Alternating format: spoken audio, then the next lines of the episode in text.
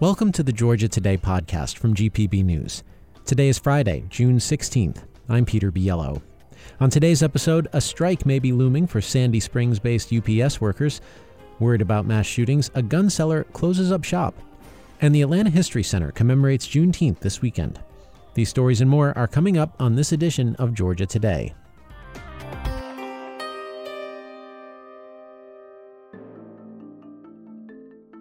Unionized UPS workers voted overwhelmingly today to authorize a strike. The move sets the stage for a potential work stoppage if the shipping company based in Sandy Springs, north of Atlanta, and the Teamsters can't agree on a new contract before the end of July. UPS worker Barclay Wimpy of Rome, Georgia said one of his top concerns is excessive overtime. A lot of the times, unfortunately, we start about 9 in the morning and we don't get done until 9 o'clock at night. The hours are very detrimental. They're detrimental to our health Unionized workers scored a big victory this week when the company agreed to install air conditioners in new delivery vehicles. UPS says it remains confident it will reach an agreement with the union. The Savannah Chatham County Board of Education voted unanimously last night to hire the school district's next superintendent. GPB's Benjamin Payne reports. Denise Watts will start the job July 1st. That's right after current superintendent Ann Levett leaves for retirement. Unlike Levett, Watts is not a Savannah native. She comes to the hostess city from Houston, Texas, where for the past two years she worked as a school district administrator. At Thursday night's meeting, the Savannah Chatham School Board didn't allow public comments or questions. Here she is addressing parents after being voted in by board members. I realize right now we're operating on trust. You don't know me, and I don't know you. But I promise you that we will build that relationship so that we can jointly create the conditions for success in this district. The school board says 49 people applied for the superintendent position. Watts was the only one whose name was made public. For GPB News, I'm Benjamin Payne in Savannah. The State Department of Labor reported yesterday that Georgia's unemployment rate rose slightly last month to 3.2% after holding steady at 3.1% for the last nine months. The state's jobless rate in May was half a percentage point lower than the national unemployment rate of 3.7%. NASA is giving more than $700,000 to a Georgia women's college. The award to Agnes Scott College in Decatur is aimed at supporting women seeking science oriented careers. It's part of $5 million the space agency is giving to seven women's colleges nationwide. A long running Macon event aimed at enhancing safety for cyclists and walkers will expand to more neighborhoods this year. GPB's Eliza Moore explains.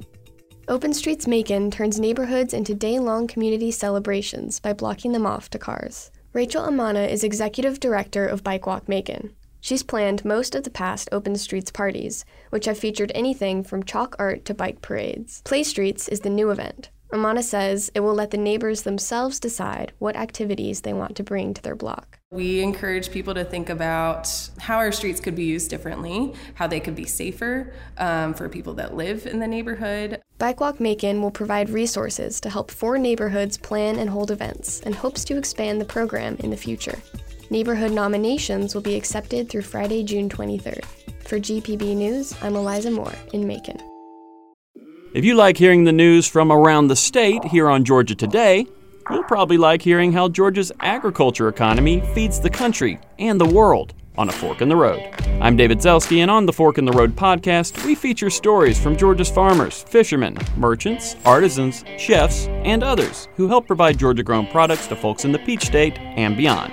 Find it online at gpb.org slash podcast or download it on your favorite podcast platform. The names of four Confederate soldiers are no longer visible on a monument to U.S. Army Rangers at Fort Moore. Army officials confirm the names have been obscured as they work to remove them completely. The actions are part of the law this year that also changed the installation's name from Fort Benning to Fort Moore. National Ranger Memorial Foundation Chairman Joseph Stringham objects to what he calls the monument's defacement. The Ranger Memorial is a Ranger monument. It is not a Confederate monument. It has been privately owned and supported by Rangers past, present, and hopefully future. In a statement, Army officials say the foundation gifted the monument to the Army in 1993. Stringham sent a letter signed by more than 100 retired Rangers to U.S. House Speaker Kevin McCarthy asking Republican leaders to reverse the removal. Mass shootings involving children have prompted waves of grief for communities across the country. For John Waldman, who sold high powered guns, recent gun violence prompted reflection. He wondered what if one of the guns he sold ended up killing a child? And what if that child was his own? Waldman says he's choosing to close his business, Georgia Ballistics in Duluth, because of the risk those weapons pose to children. He's with me now. John, welcome to the program. Thank you for having me. I truly appreciate it. So, was there a specific act of violence that inspired your decision to close up Georgia Ballistics, or was this something that built up over time? The final straw, so to speak, was basically the shooting in Tennessee at the uh, at the private school, the the Christian private school. Mm-hmm. Um, with the way that all happened, and with with and how my son was talking to me about it afterwards, that's really what just did it. And then two weeks later, we had another mass shooting in Midtown at a hospital where a CDC worker was was a victim. That was the shooting on May 3rd in Midtown Atlanta, where a man opened fire in a large medical practice, killing one person and injuring four. So between that and FedEx losing six of my guns and never and and being told it's not my problem by the ATF, I just I, I couldn't be part of the problem. What did your son say to you that really made you want to make a change? He asked me if when I was in school, because he's 10. So when I was in fifth and sixth grade, if I ever had to do shooting training like this. Like active shooter drills he's talking about? Oh, yeah. And, and the problem is, is when I was talking to the school, nobody ever thinks about this. So when you teach children what to do to hide from from threats or a problem, you're also teaching the the other students that are going to be shooters where all the kids are hiding. What have you learned about this business since you started uh, more than two years ago that that made you rethink being in this business? It's like if you love chicken nuggets, don't go work at a chicken factory. I realized that there's not a huge level of accountability and when you see things that are behind the scenes on both sides, for some people, it makes it hard to do this. And both sides, you mean the people buying the gun, uh, the laws regulating selling the gun? Right.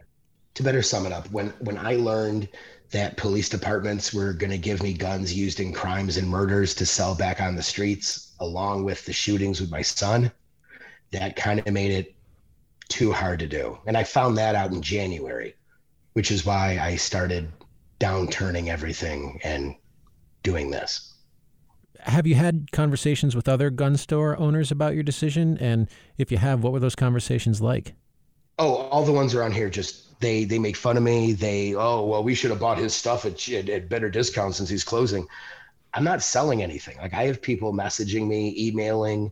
Um, I, they're like, "Oh, can we buy the remainder of the stuff you have?" And I'm just like, "No, it, it's one of those things where you just people are always going to say what they want and you're always going to have one side and another side and then a different group but none of them look at me like my son. I don't want my son to look at me and be like did you sell the guns for that? So what are you doing with your remaining inventory? I signed everything out. I put it in my gun safe here and uh, that's it. Well what's next for you career wise I have no idea. Uh, this week, I'm getting the rest of the stuff out, and uh, then I'm just filling out applications. What What's your aspiration? Where Where would you want to work? To be honest with you, I have no idea at this point. It's it's it it, it should be a thought in my head, but it's just one of those things where you just deal with what's in front of you. Well, John, thank you so much for sharing your perspective on this. I really appreciate it. Peter, I, I really appreciate your time. The Atlanta History Center is commemorating Juneteenth this Sunday in part by honoring the history of black genealogy. The center's VP of Digital Storytelling, Christian Weatherspoon, says it's a great opportunity for the center to share its resources with the community, including genealogical research tools and expertise. But there are so many stories that exist within communities.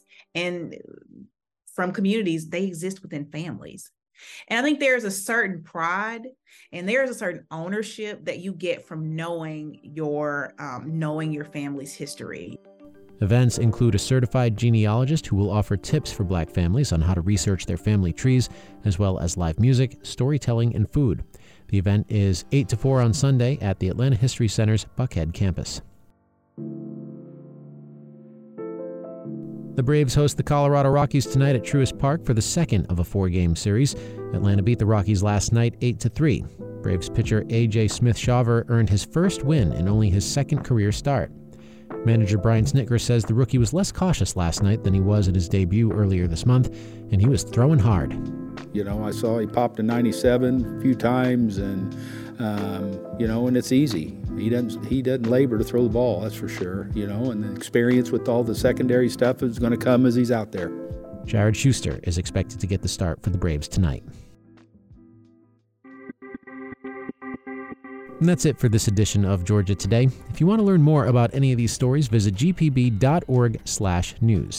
And if you haven't hit subscribe on this podcast yet, we highly recommend it. Take a moment, do it now, and we'll stay current in your podcast feed. If you have feedback or perhaps story ideas for us, we would love to hear from you. Send us an email. The address is georgiatoday at gpb.org. I'm Peter Biello. Thanks again for listening. We'll be back with you next week.